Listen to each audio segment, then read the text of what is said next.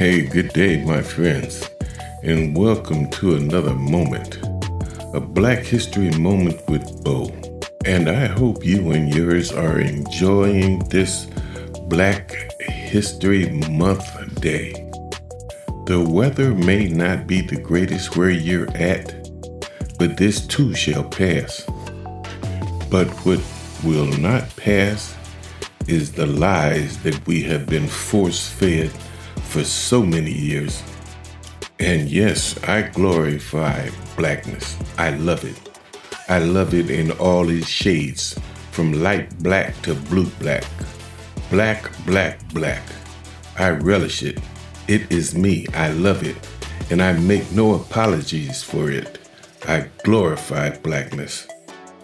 And I will not retire from this game. As long as I can reach up and turn this microphone on, I am going to be telling you some truths and trying to open your eyes to the people and the great things that our race has accomplished. This is the month that we unveil some of those lies. And how dare you knock someone for learning their own history while you sit there content with what you've been given? Most of everything you've been taught is a complete lie. The truth is so unbelievable, it is not believable. But hey, it is what it is. And here is a fact for you. When your entire history has been written by your former enslaver and current oppressor, then everything you've been taught are lies rewritten to favor them.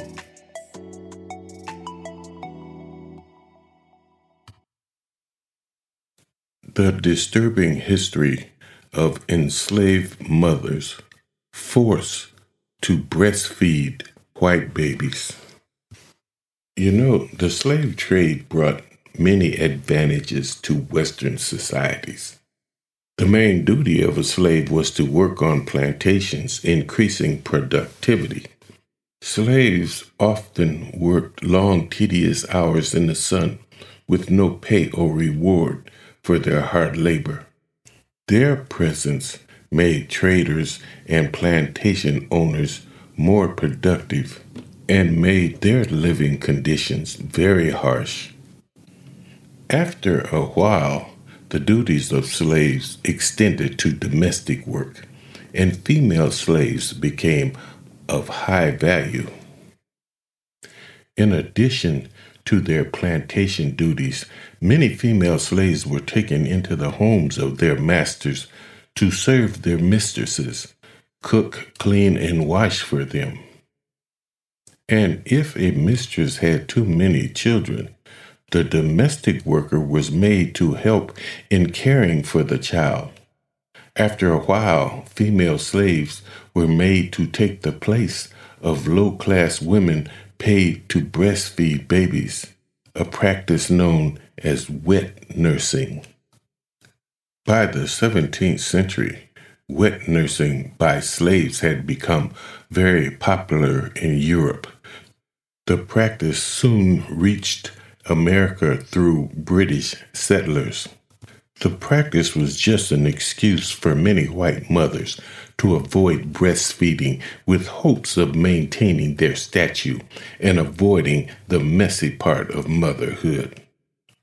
The act itself was perceived as self demeaning, and women who were seen breastfeeding were often thought of as an uncultured, poor, and often shunned. The practice became very popular when doctors of that time did all they could to prove that breastfeeding was an unhealthy act for women. It is believed that doctors were paid huge sums of money to write such reports. The children of slaves grew healthy, while many white families lost their children to ill health. This made many Westerners forced slave mothers to breastfeed their white children so they could develop better and survive the early months of childhood.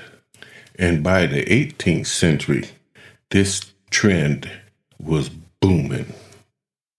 Once a slave mother had a child, she was quickly assigned to a white mistress and forced to breastfeed her white baby instead of her own.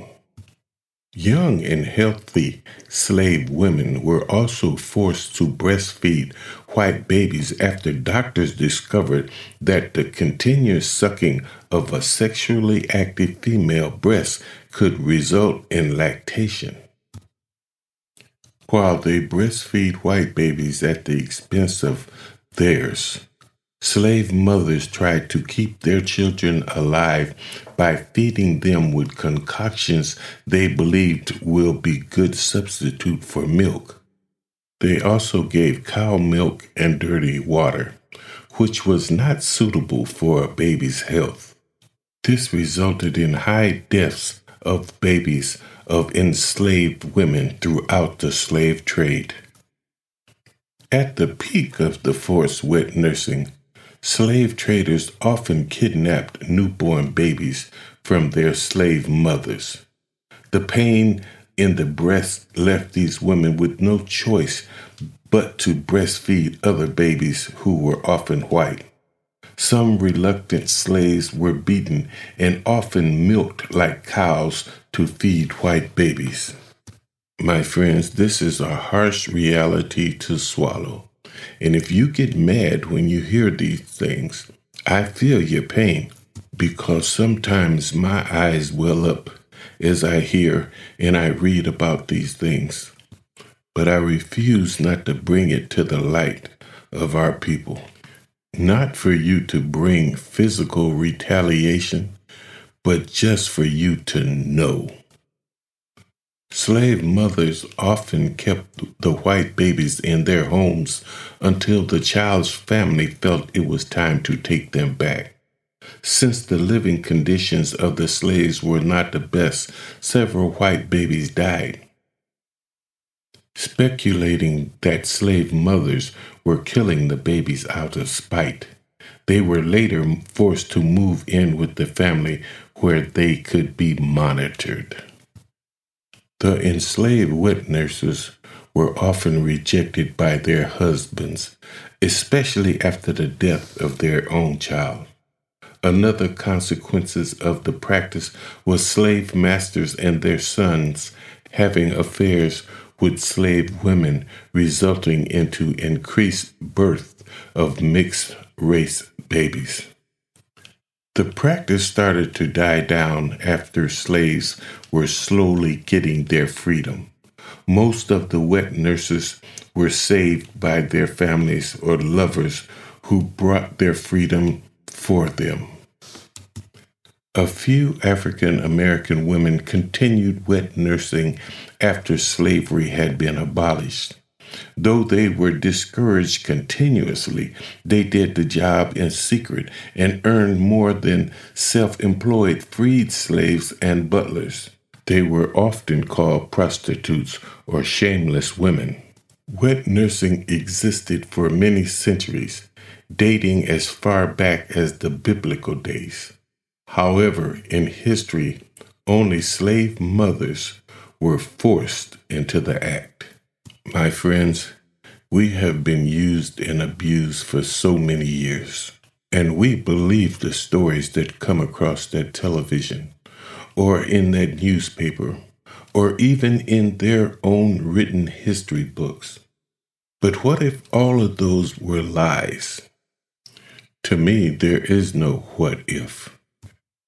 Whiteness has taken control of our image, then used their media to create an inaccurate negative depiction of us that they use to perpetrate the myths of their white superiority and to humiliate us in order to produce self hatred, which divides us and makes us more compliant with white dominance over our lives. They then criminalize us in order to make their routine murders of us appear as always justifiable. And then, before we can even confront them, we have to first fight through the countless numbers of black people that they brainwash to defend them. Well, my friends, there's our goodbye music. But I tell you, this is going to be a great month for us. We're going to open some eyes and awaken some souls. And before I leave, I would like to leave you with this message. Every negative statistic about black people comes entirely from whiteness. We can't question or challenge anything they say about us. They control all information about us. Can you not see how this fact is being used to dehumanize, criminalize, and demoralize us while perpetrating the myth of white superiority? Until next time, it has been my honor